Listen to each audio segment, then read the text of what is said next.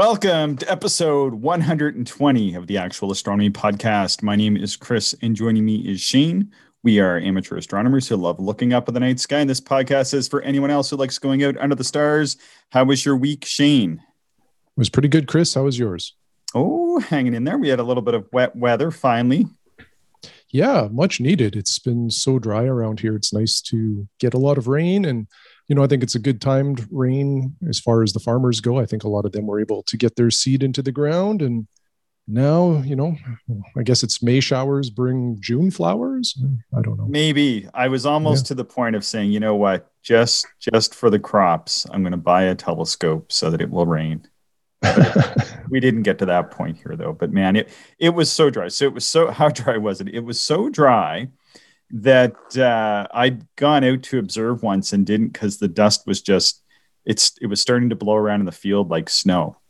so yeah. Yeah, yeah. It uh I don't I think we probably set some records actually, I think for the least amount of rainfall during whatever period of time it was. It was or, or not even just rainfall but moisture in general. It uh, oh. yeah, it was dry. And then so this this is the weird part and where we live uh, weather-wise is a very strange place. So we'd been having uh, 32 degrees uh, plus Celsius. I don't, I don't, know what that is in Fahrenheit, but it, that's hot um, during the day. We had several days of this uh, in a row, and then uh, it was forecast to snow. And it's sort of a strange thing to think about because we're not living at the top of a mountain or anything here. We're just we're just in a huge plain, and uh, and then yeah, it uh, over the course of 24 hours, the weather continually to get cold, and then at noon on Thursday, we had uh, about a, a, centimeter of slush on the ground, and it was snowing pretty hard. yeah, if if there's one thing you can count on in this province, it's that the May long weekend has at least a 50% chance of rain and snow and I think it's even a, a, higher probability than that. It just seems like that weekend because it's the first weekend when our provincial parks open. Uh, I remember like going back to when I was a kid that that weekend was just infamously poor weather, and uh, it it held true again this year. It didn't disappoint that way. Yeah, I think one of my coworkers is mad at me though because I'd taken off uh, a week a few weeks back, and then she was taking off um, this weekend and the coming week and and so she wrote to tell me that she wouldn't be around or whatever. So I wrote back and said, "Fingers crossed that the snow sticks around and you can go sledding." She never replied, so I think she was really bitter about it. yeah, yeah. Well, I can understand. yeah, you get your you get some binoculars. You were holding out on me. I was, yeah. Well, and there's a reason for for keeping them a secret. Um, because you didn't want me to swoop in and buy them. I know. No, no, because I was quite sure I was getting swindled or not receiving what I thought I was going to receive because the deal just seemed too good to be true. Um, so what it what it is, or what I ended up with, is a, a pair of seven by thirty-five Bushnell Rangemaster binos, mm. and um, you know this kind of falls in line with our like what you and I have talked about lots in terms of those uh, older vintage uh, binoculars that are 7 by 35 and extremely wide field. They just mm-hmm. don't really make them anymore but you know in the 50s and 60s and even i think somewhat in the 70s uh, that was a fairly common binocular actually. Um, and there's varying levels of quality amongst them. In fact most of them have uh, you know pretty diminishing fields uh, towards the edge you know where the stars really get aberrated and it's just not a you know you may have a, a 10 or 12 degree field of view but the outer 20 to 30 percent isn't very good. But there is a small handful of these old binoculars where the majority of the field is usually pretty sharp. And uh, you picked up a pair recently that falls into that category. And then another one is these bushnell rangemasters um, mm-hmm. and there's there's a few different versions of the rangemasters the uh, the best ones are made by i think Fuji, if I'm not mistaken. Yeah. Uh, I did not get one of those pair. Um, I, you know, I, yeah, I got the Tamarons, yeah. and then there's two Tamarons. There's the custom, and then there's the transition. And I think I, I think the transition is the more popular one, and that's yes. the one I ended up with, or, or maybe not even popular, just more numerous. Yeah. Um, but anyway, I got these things for fifty dollars Canadian. Wow which really is quite a steal. Like if you look these things up on uh, eBay, I think they typically go for I don't know, 250 to 300 US. I'm not, I'm not 100% yeah. sure on that. But. Yeah. Yeah. They, and, and, you know, it's weird. I also got mine for a lower price um, when I got mine there uh, last month, I think. And, and I ended up paying, I think I paid $83 American for mine. And again, typically those ones hit. And I assumed, just like you, that I was going to be on the bad end of a deal. And I'll tell you, like, they're, the, the cosmetics on, on all but the glass are, are B minus.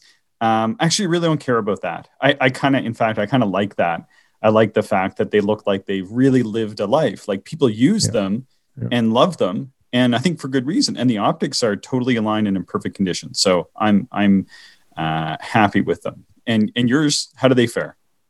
Uh, really good. Yeah. The um, what's interesting is with my glasses on, I felt like the collimation was just a touch off. Mm. But you know, the eye relief on these things are, are, not very good on these old wide fields. That's the one downfall. Yeah. Um, so to see the whole field, I have to take my glasses off anyway. And uh, with my glasses off they're fine. Like i don't have any collimation issues at all which is i you know i'm not sure what's going on there. Uh, maybe my my eyes or my brain can just merge the images better without the glasses. I i don't know. I'm not sure. Hard, hard to say. Yeah it's probably something something with that. They're just not designed for using with with your eye setback so far so um, yeah yeah something's probably not right there, but. Yeah, the uh, so I, I, had a brief. So you know, we just talked about all this rain and snow that we're experiencing, which means bad, bad observing weather.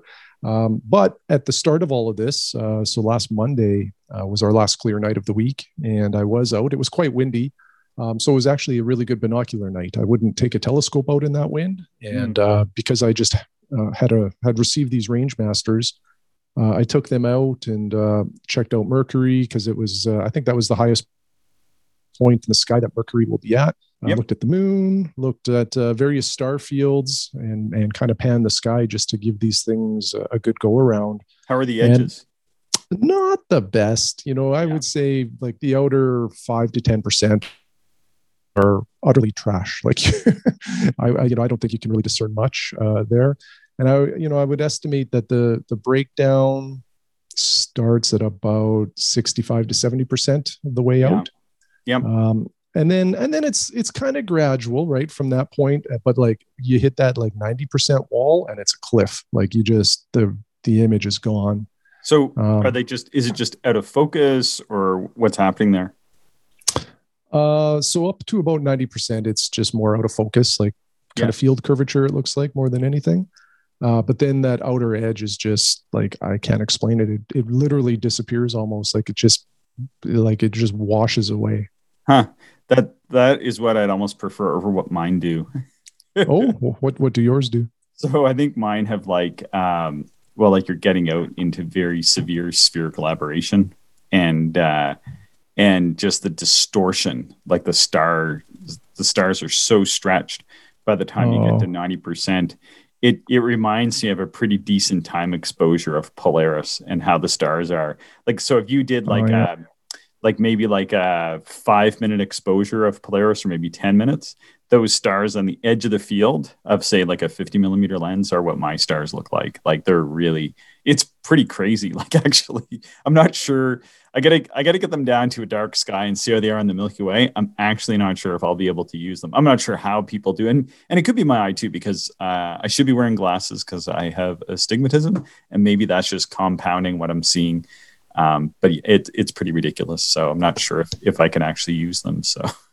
well, you know that that's been my experience with every pair of these old school wide field binoculars. Is like the outer edge is just and it's more than 10% in a lot of the ones that i've looked at like it's the outer 30 or 40% almost yeah. is like you, you can see like the rounding of those star trails. Like it's just bizarre and it it's so distracting that like why even have that field or why have the field that wide when it's so poor? You know just shrink it and and show me what you know the glass can actually achieve. So i gotta um, i gotta come back and say that um, again, um, you know, it's kind of neat to have the wide field view, but I still love my uh, Pentax 7 by 35s. Uh, modern day Action Extreme is what it's called. And I think, man, those are still such great binoculars. Pentax or Nikon? Uh, sorry, they're Nikon. Did I say? Pentax? Right. Yeah, yeah, yeah. Okay, good stuff. And you got an eyepiece too, I see. I did. Um, well, I haven't received it yet, but I won an auction. So, um, you know, I've been trying to put together a, a, small set of eyepieces to use with a bino viewer, and I want them to be minimal glass eyepieces like orthos or super monos or whatever I can get my hands on. Mm-hmm. And uh, I got, or I, I won an auction for my second uh, nine millimeter Pentax SMC ortho. Um, so I'm excited to receive that. So now I have, um, if I start at the high end, I have the 25 millimeter uh, 0.965 Takahashi orthos, the MCs. Uh, so I have a pair of those. I have a pair of the 18 millimeter Pentax SMC orthos, and now this nine millimeter pair. And between those three hey, focal lengths, hey, hey, uh, hey, I got a question for you, Shane. I'm cutting, I'm cutting Shane off here. This isn't in yeah, the script, yeah. but you've got a, a, quite a few sets of of of eye pieces here. That's that's cool. That's cool. What what bino viewer do you have? Well, that excuse me. That that that's one small technicality here in this whole in this whole arrangement of bino viewing. yeah, I know. Um, so there's a bit of a story there. Um, so there's a, there's an astronomy friend that I have out east that um, uh, I've talked about a few times, and uh, he is starting to like reduce the size of his astronomy collection because he's uh, he's getting up in age. He's 79 years old. He's not using it all, um, and just wants to you know reduce some of the clutter around the house. And anyway, selling a bunch of stuff he's committed to selling me uh, a pair of um, uh, Dank, uh, a Denkmeier bino viewer. I'm not even sure which one, if it's like the Denkmeier 2 or the original or what. There's a, yeah. there's a bunch of revisions of them. Um, but he bought it, I think, like for the uh, the 2004 Mars opposition. So I think mm. the newest they could be would be like Denkmeier 2s, but mm. I'm again not sure. So anyway, he lives in Ontario, and for those in Canada, you're probably aware, but everybody else probably not. Uh, that province has been under like a stay-at-home COVID lockdown or advisory for quite a while now. Um, so Tony can't get them out of his house at this moment. Um, so it's really just a waiting game. And he also has some health issues. So certainly don't want him taking any risks of mailing me, you know, bino viewers. I, I can certainly be patient and wait for them. Um, so anyway, my plan around this was just to slowly acquire some eyepieces uh, to, you know, uh, so that I'm ready when the bino viewer shows up. Mm-hmm. Cool. So there you go. Now, part of me, like, I really, really am intrigued by the uh, Baader Max Bright twos. Um, you know, the the the unreasonable side of my brain is telling me to buy the Baaders, um, and then you know when I get the Danks, uh, I can compare both sets and determine which one I like and keep that one. But that seems awfully excessive and unnecessary. So uh, yeah. I don't know. But what I like about the Bino viewers uh, from Baader is is the eyepiece holder is like the it's the click lock that you and I really like, oh, which yeah. makes you know which makes swapping eyepieces so much nicer, quicker, yeah. easier, all that sort of stuff. So you know I'm really drawn to it, and you know I have a bunch of other Baader diagonals, and you know all of them mate together really well to reduce your light path, which is super important when you're bino viewing. Mm. Um, so there's a lot of reasons for me to go in the Baader direction, um, but we'll see where I end up. Yeah, um, I think we should yeah. get Baader to sponsor the show, and and we'll we'll promote the hell out of their absolute cheapest product. well, you, well, you, you know what Baader would say is, uh, why would we sponsor you guys when you do that already? exactly, exactly. But that that click lock, I gotta say, out of out of all, you know, typically typically almost with any accessory that I've ever used, it receives uh, less and less use over time, and and the best ones still get used from from time to time, no matter what it is. Um, but I'll tell you that Baader Click Lock, that is the best accessory I ever bought for a telescope. It is ridiculously good.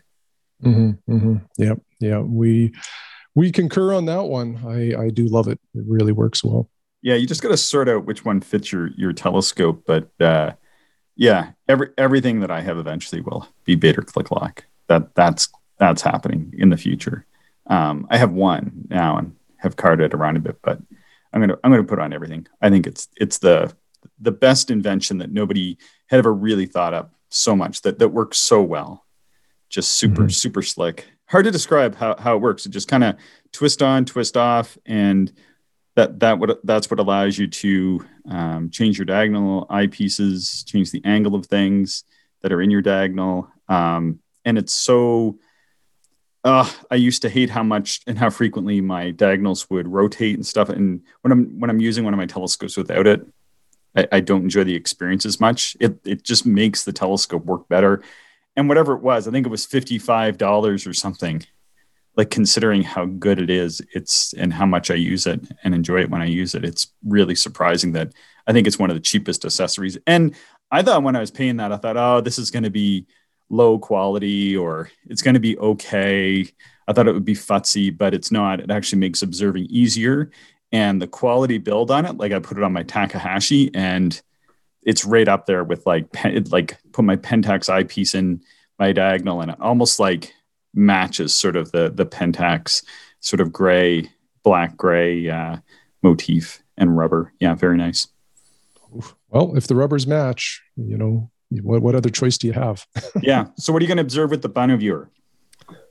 Well, everything. Um, but I've been reading to like I, I, think that the conception around bino viewers is they're only good for planets and the moon because bino viewers dim your view. And um, that's a true statement. They do reduce the light. Um, uh, it's about a, uh, by a factor of a half a magnitude. Um, and you know, people and, and I've noticed this. Like I've had bino viewers in the past, and I've noticed like when I was looking at Saturn, Titan was uh, more difficult to detect in the bino viewer, whereas going mono viewing, it was bang, like it was there, and it was no problem. Um, but what is sometimes I think missed or overlooked with a bino viewer is while you get a reduction in magnitude uh, through it, you get an increase in the signal to noise ratio, meaning like the, the contrast and the detail that you see by. So you lose 0.5 of magnitude and you gain a 0.4 factor in, in signal to noise. I've been mm-hmm. reading all sorts of stuff about bino viewing and, and uh, the science behind it and uh, was quite intrigued recently about some of this stuff. Um, so you know a bino viewer people often report being able to see far greater detail not just mm-hmm. in the mm-hmm. planets but also deep sky objects mm. um, and also like more color fidelity within like say jupiter or stars mm. uh, and even some nebula um, now you know another conception uh, around bino viewers is that you really need to use them with a large aperture telescope you know like a big newtonian or a big cassegrain because yeah. you have that light loss the big aperture sort of overcomes it and you know they they still maintain their usability. Um, but you know what what again or again what i found when i was reading and this actually ties back to my presentation that i gave a couple weeks ago about using small refractors is the biggest mistake i made with small refractors early on is that i tried to use it like i used my big newtonians. You know like i was trying to look at faint galaxies with an 80 millimeter refractor and that was just silly of me same thing applies to bino viewers. Mm. They work great. From what I read in smaller instruments, you just have to cater the objects that you're looking at to the instrument that you're using. Yeah. Um, so you know that to me, you know, I, I have learned that lesson now. You know, prior to this, but it just makes so much uh, sense uh, that you do the same thing with a bino viewer. Mm. And um, uh, you know, I was reading um, a guy that had now this you know this kind of contradicts me a little bit but a guy with a 30 inch newtonian who um, almost exclusively bino views uh his, what's that you're killing me yeah, is that next i hope you get the 30 inch Dob next. Oh no, no, no, no, no, no. That is not on the radar. um, uh, but anyway, he was saying like when he's going for faint deep sky objects, um, like he's often able like what he can detect with averted vision mono viewing, he sees with direct vision bino viewing. Mm. Um, and he attributes that to the, the signal to noise uh, increase that you get with the bino viewer. Um, so he said if he's looking for like add objects on the threshold, for sure bino viewing. And uh, you know, I think he's actually I think he was almost exclusively a bino viewer. Yeah. Um, but anyway, um, I'm excited to get this thing because, uh, you know, when I did have two things stand out for me when I did have that Bino viewer, and I just, you know, I had a Denkmeier 27, which is like the newest one, and you know, it's a really good Bino viewer. I didn't really use it enough, and then I just sold it, and uh, I do regret that a bit. Um, but two things stand out for me when I was using it. Um, one is obviously the comfort, you know, just being able to use two eyes instead of one like you don't get any fatigue really at the telescope whereas you know observing a couple of hours mono viewing, you're, at least for me, my eye kind of tuckers out after a little while, and um, you know, I think that that I start to see a little bit less as the night goes on. Yeah. Um, but the other thing that stands out with using two eyes is like the image scale really jumps, like it really increases. So like the size of Jupiter um, at the same magnification, you know, say mono viewing compared to bino viewing, it just appears larger, uh, bino viewing, and um, you know that that is a more pleasing view in my mind and allows you to see more. Hmm. So Very cool. I'll, I'll get off my soapbox for bino viewing and uh, wait for a bino viewer to show up, I guess. Yeah. Very good. Very good. How's the uh, custom wood tripod legs? Well, so I think that that project may be over before it begins. Oh, sadly. no. Oh no. Well, I so I, you know, I, I wanted to price things out first just to see, you know, what my cost input would be Yeah. uh, compared to just buying a, a Berlebach, right? Yeah. And um, it would have to be a pretty substantial savings because the Berlebach, you just know that that thing's going to be perfect and it's going to work and there's no Yeah. issues. Whereas if I make something, you know, maybe my cutting tolerances, you know, whatever, maybe maybe I just don't do it quite right, and then I have to, you know, live with something that either doesn't work as well as it should, or I have to continue modifying or tinkering away to to perfect it.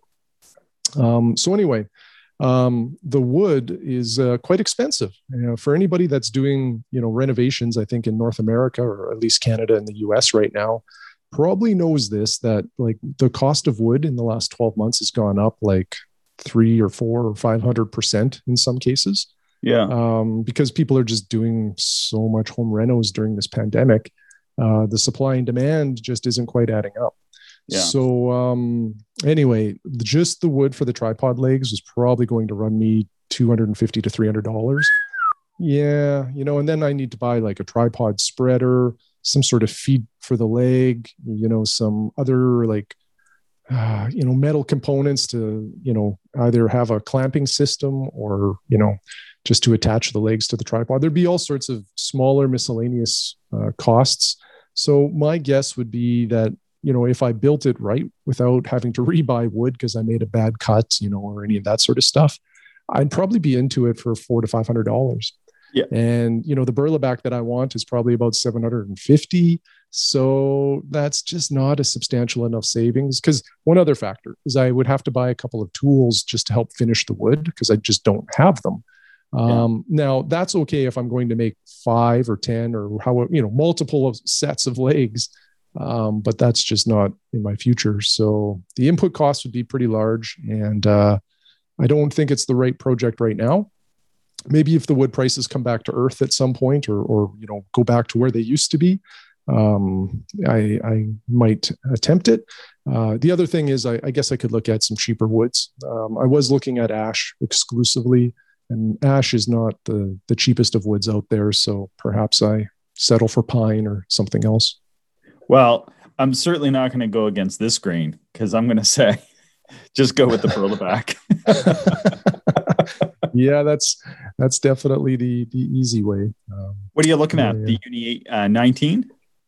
one of the unis, yeah, the 18 or the 28. I like the 28 for how high it goes, but because I sit down all of the time or most Yeah. of the time, I don't know how important you know having a six foot high tripod is. So Yeah, that's that's what I did with mine. I'm still uh, still kind of working it through, but my I have a um an extension coming from First Light Optics over in the UK, and a and a couple of rails. And once that comes, then get a better feeling for it. Um, ho- hoping it comes through and, and works out right.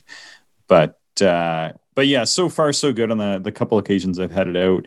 It's it's awesome. Like it, it works so well. Like you think it's a tripod, but but I mean, and it is, but it just you know, just everything from the spring loaded, um, you know, uh, screw uh, that, that you put into the I forget what it's called, but anyway, the screw that goes into the bottom of your of your mount or or extension or whatever you're putting on, um, just the way that whole thing works, you know, it just centers every time, so you're not.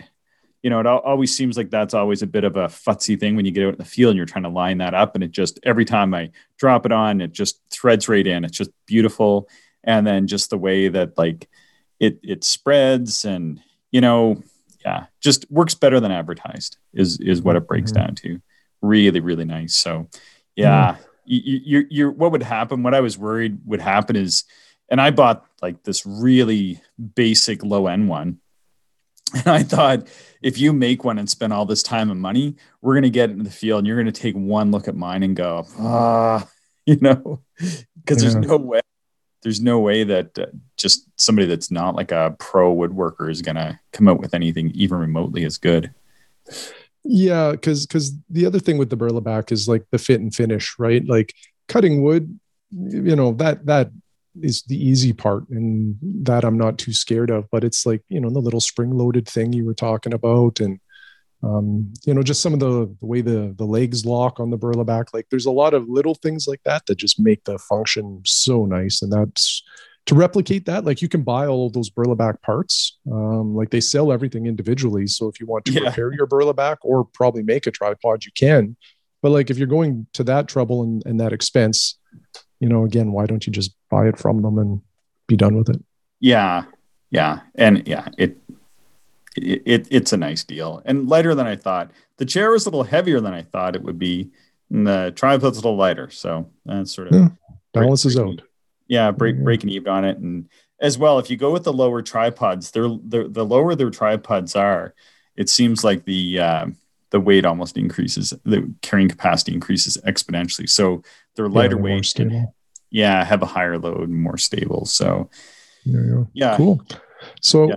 You you have an interesting note here that you're you're making a poor man's Baader vip barlow so what is a Baader vip barlow first of all Well, you you have one, don't you? i i do yes, yeah. yes. So why don't why don't you tell us? Because I've only I've only used it and not known I was using. You had it in there a couple nights, and I've I've looked through it. It's it's a great Barlow, but I don't really know as much about it. But I think you can change the you you can change the magnification of the Barlow, correct, to a couple different magnifications. Like usually Barlows are.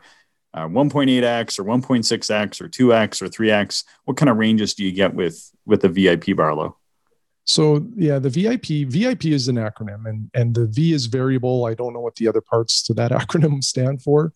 Um, out of the box, it comes as a two times Barlow, um, but like many Baader things, it is all modular. So like the and it's all T2 threading. So the Barlow itself um, is in the nose piece of this thing, and it just unscrews from the body of the Barlow. And then there's a bunch of 10 millimeter spacers, I think, or is it 15 millimeter? I'd have to measure. There's Hmm. two of those.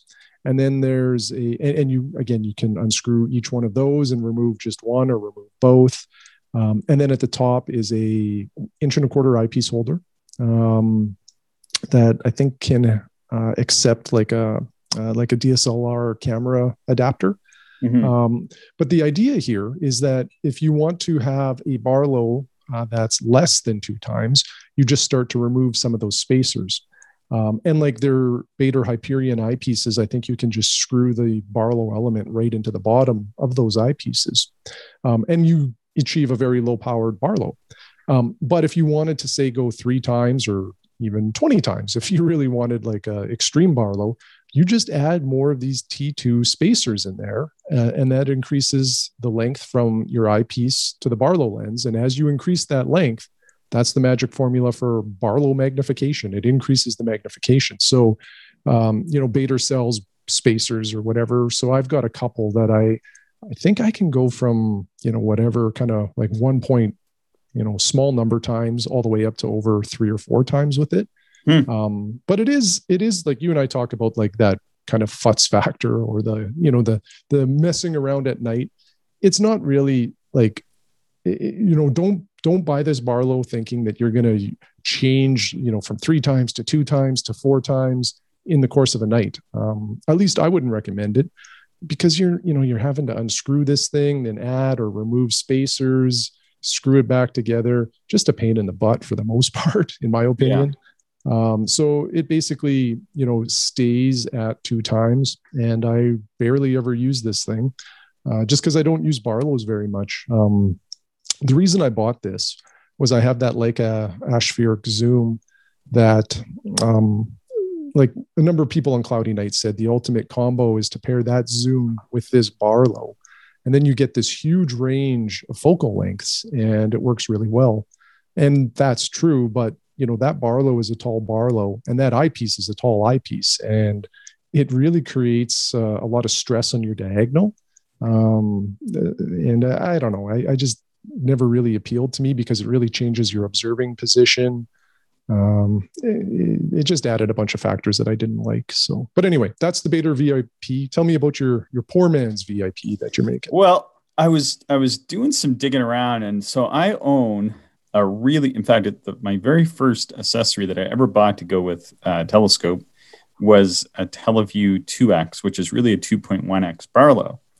And I was reading around on on cloudy nights, and a lot of people say that the 3X Barlow works really well with the Docter 12 and a half, which I own, which would give me around 185 power. But I know that I wouldn't be able to use 185 power that much. Like I'd be able to use it maybe on 25 or 30% of the nights, but which is enough. And, you know, it's not really that expensive. And I was kind of like hemming and hawing over whether I'd, I'd get it or not. And then I, I did some more digging and found out that if you actually take the old um, Televue uh, 2 or 2.1x and you put it on the tube, like you take the 3x uh, lens off of the off of the uh, 3x, you, you swap those around, then the the 3x body with the 2x lens gives you two and a half power, which would give me just under 150 power, which I think I can use on half or maybe 60% of the nights. And then if I just want to, to go to 125, I can just use the 2.1x. So there might be nights where I want to use both uh, 125 and 150, but the nights at 185 are going to be less so. So I can probably, you know, there would be some futzing around the field, but you're only taking um, two lenses and you're only kind of passing them back and forth. And they they thread and unthread kind of like a filter. So there's there's not nearly the futzing involved as with a vip and i already own one of the barlows. So just buying another one of the barlows um, i think they're around like 160 bucks canadian um, isn't really going to break the bank. And i know that 3x even if my experiment doesn't work that well the 3x works really really well with the Docter and then people are saying the people that have tried this say that actually the very best combination is the 2x on the with on the 3x length in the 3x cylinder. And they say that that two and a half power they say that that outperforms the PowerMate 2.5x so so i kind of i like that because well so i'm probably not going to use the higher end of that as much but i would use the lower end uh, a little bit more and the cost of doing it is actually uh, well pretty affordable because so kind of breaking it down, um, I have quite a few eyepieces, but I always find that uh, I only want to have like a few eyepieces in the field with me. And you end up using a lot of the same powers. But then sometimes I just want to go up power or, or whatever. And I don't want to end up lugging all of these eyepieces out with me. I just want to take like a selection. That and I hadn't bought an eyepiece in a long time. And then two years ago, I bought this Docter because I think I, would heard whispering that they might go out of business or something or stop making them and they, they end up stop making. I think Docter's still in business, but they don't make eyepieces anymore. Um, so I bought that one. It was I bought it on sale for six hundred dollars, the most expensive eyepiece I own. Um, and then I'm like, well, you know, I really should, I really should be borrowing it just just to get the the cost per use down on it because it's a it's a pretty expensive eyepiece and it works so well. Like it just works amazingly well. There, there's no other eyepiece that's like it. And Everybody's eye is different. It seems like people fall into uh, one of two camps. Seems like about 70 or so percent of the people that get it or look through it love it, and the other 30% don't. Um, I think it has to do with your eye and the type of telescopes that you're using. It seems to work better, I think, in more like the spotting scope type telescopes, which is kind of what I like to use. And you know that works pretty well with me and them for people with long eye relief too or need it because they wear glasses. Works works well like that. So yeah.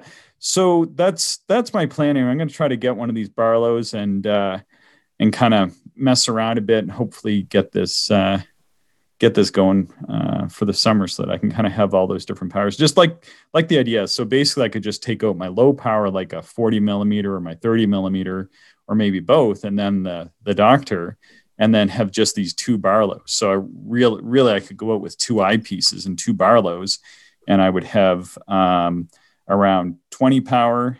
I'd have 60 power, 125 power, 150 power, and 185 power.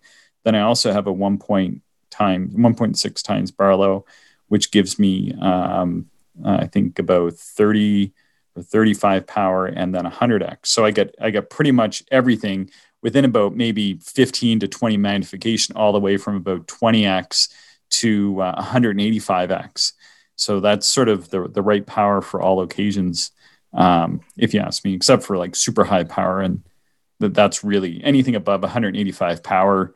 I'm probably not using to look at deep sky objects with. That's pretty much planetary only on a four inch. So I think that's going to have me covered. Hmm. Sounds pretty cool. And um, kind of interesting that you've you've uh, I don't know um, not probably just about every episode we talk about Barlows up until this one. Uh, you've mentioned, and we both mentioned how we don't really enjoy using them just because you know you got to mess around too much. But now you're you're kind of going back to the Barlows, so that's cool. well, yeah, and and yeah, I mean, you know, that's sort of the fun of it. You know, express an opinion. Mm-hmm. I'm happy to go back on you know what what I've said, and uh, you know, uh, as well to to kind of go in a different direction. That's sort of part of the fun of it, you know, and uh, and as well, like I just couldn't quite, I couldn't quite find the eyepieces that I was looking for to give me those mm-hmm. powers. So, so my opinion, I know there's lots of different eyepieces out there, but I really couldn't find like a six millimeter that I really wanted, and I have the seven millimeter Pentax. And so I have something really close to that. And I have something really close to these other powers too um, when it boils down to it. But what, what I'm looking here is to do something um, a little bit different, just to kind of, yeah, just I'm really trying to streamline things down so that like when I'm getting ready and and I want to observe that I'm that I'm just observing, and that's like this whole setup is kind of like, well, like what's what's the lightest but biggest telescope um, that really shows me stuff in the stuff that I'd like to look at anyway, and can still do pretty wide field. And I can look at doubles or I can look at nebula. And my opinion, that's the four inch by TAC. And, uh, you know, I've got it set up with with lighter and lighter rails and, and rings and carbon fiber on top of a lightweight wood tripod that can that can take about three or four times the weight I'm putting up top, and I guess even more than that. I guess yeah, it's about four times. So I'm putting about 11 pounds on top once once it's fully dressed, and and this tripod does 44 pounds. So you know, it, it's a good it's a good setup, and the whole thing the whole thing only weighs with with the tripod and everything. Um, I guess that that would be about uh, 19 pounds is the whole setup. All all eyepieces, all mount, like everything is 19 pounds and a four inch refractor. I think is is pretty amazing. So that, in my opinion, that's that's still grab and go. Um, it's not the lightest weight setup, but I have other scopes for that. But anyway, that that's sort of what I'm doing there. Very cool. Yeah, that's awesome. That is awesome. So we had some feedback um, over Boy, the past week. let, let me start with uh, some feedback that I received, which was um, about my my microphone or my voice quality, and it definitely was not good last week. So um, I've been struggling a little bit with some microphone distortion on some previous podcasts towards the uh, towards the end of the episode. So last week we tried a different microphone and uh, it didn't sound very good. So won't do that again. But in case uh, people were wondering, that was why. And uh, you know, we're we're always trying to to get this working as good as we can. And uh, you know, once in a while we'll probably hit a few stumbling blocks along the way, but um that's uh that's mine now yeah someone thought you were feedback. sick i was like no Shane wasn't sick. yeah, yeah. You know, I'm I'm healthy, but uh, just uh, was using AirPods rather than a microphone, and they just don't do very well. So not not for what we're doing anyway. So yeah. No, no. So you had some feedback on the Caldwell, Caldwell observing list. Yeah, yeah. So uh, yeah, someone wrote that. Uh, yeah, they weren't very happy. They said, "I hope the Patrick Moore haunts your telescope."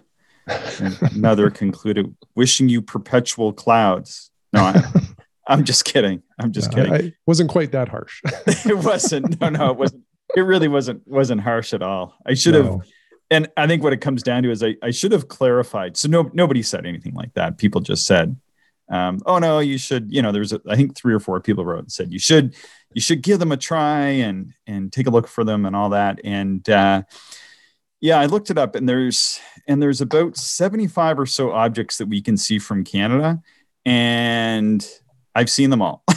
so so i'm i'm speaking from from sort of that that experience. And then uh, and then yeah i was thinking about it since. And so there's there's a couple things. So one the one thing that i was thinking about is that there are some um, observers that i think uh, deserve recognition um, as far as exploring the, the southern skies you know uh, nicholas Lacaille, who who who made a few of the uh, discoveries that that made their way onto Messier's list. Um, I believe M55, and and there's there's at least a handful of others, um, and then had also found like some some of the southern sky objects. Um, and he was observing under really tough conditions with half-inch telescopes, and then as well like 13 millimeters is what he was using, which which really only gives you about three times the uh, the light gathering ability of your naked eye alone, not, not even what our small binoculars that we were talking about the start of the show would give you. And I was always thinking, man, like that, that individual deserves more recognition. And uh, so I kind of, I, I think that's sort of part of it is, is that there are people that, um, that sort of went before us and, and, you know, we're working with very minimal equipment in tough situations and they were making some discoveries and and he discovered 42 things some were asterisms, some were double stars, some were different things, some were deep sky objects. Um, but yet, that that that's really not a not a not a well known, not not like a forgotten observer, but definitely not not as well known. And and there's others, I think as well. So, uh, but anyway, yeah, I observed most of Moore's list from Florida and Hawaii, um, getting getting the ones that are uh, a little bit below the horizon from here. So I, I got down into like Columba and then up down. I think there's some down in Puppis and that sort of thing. So I think I think I have like nine or eleven left to go. So I guess maybe that's part of it. Is yeah, I've kind of been sort of lazily working on the list, but I noticed this is what I'm coming around to, is that um, I owned a copy of Stephen James O'Meara Caldwell objects, and so I have I have most of his books. The only ones I don't have is his Southern one and this one uh, because I actually bought the Caldwell objects and I gave it away. I read it. I was like, I was working on them, and then I got frustrated because most of the objects were below the horizon. I realized it was going to be a long project, and I was just going off in other directions. So I gave it away. And then when when we were having these discussions, I discovered that he actually reissued the book. Uh, I think about four years ago. Oh, with different observations in it, and I thought, that is kind of interesting. So I bought a copy. oh, have you? Did you receive it? I just it just came. Uh, it's weird. Like since the pandemic, we now can get orders delivered on Sunday, and uh, that that's sort of new for our area. And so yeah, it just I haven't looked at it because it, it, arrived. Um, yeah, literally right before I walked up to to record with you. So it's just sitting downstairs. Um, but apparently he used. Oh, I forget her name. I should know it. She has a lot of the asterisms um, in um, in in some of the star atlases by Ronald Stoyan.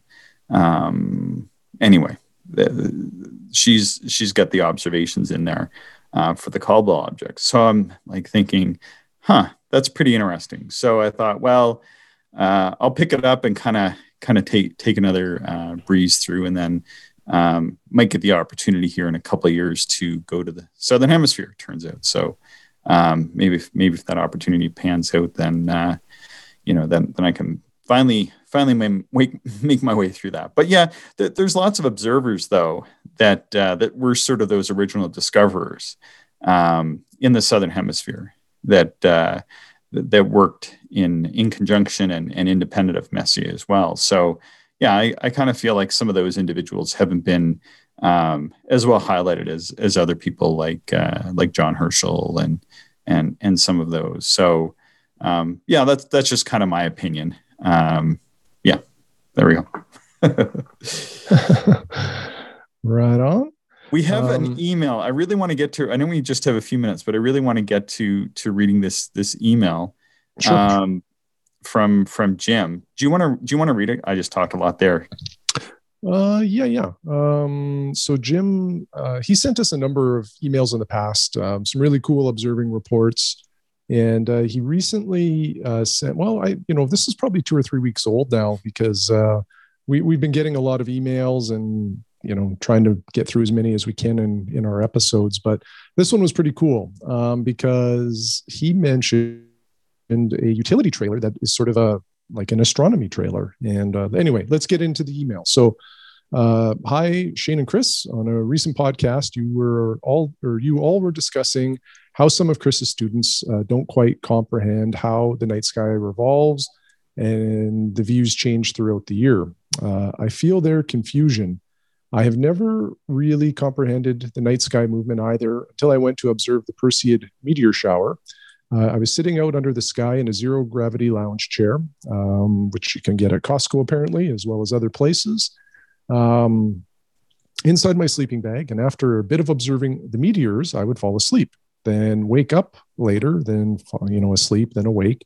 Uh, each time I fell asleep and woke up, I could see the sky had rotated and all the constellations had shifted position. Um, given that the sun only washes out about two hours of the sky after any given night, um, I was able to see almost the entire set of constellations, or uh, in brackets here, well, 22 of 24 hours worth anyway, uh, rotate over my head in a single night. Only then did I truly comprehend the motion of the celestial dome. Um, how the far southern objects make little circles, how the ecliptic constellations rise on one side, uh, soar overhead, then set on the other side, and how the northern objects uh, just circle the polar star. Uh, probably up north, the best time to of, of the year to try this exercise would be in the fall, uh, when the number of darkness hours increases uh, before it gets too cold to stay outside. Um, let's see here. Early spring would work, but it might be a little chillier, or just come down to Texas. Uh, he said so. I, I, do like that one. I, I, would like to get down to Texas. Um, so that was uh, email one, and then I think was there.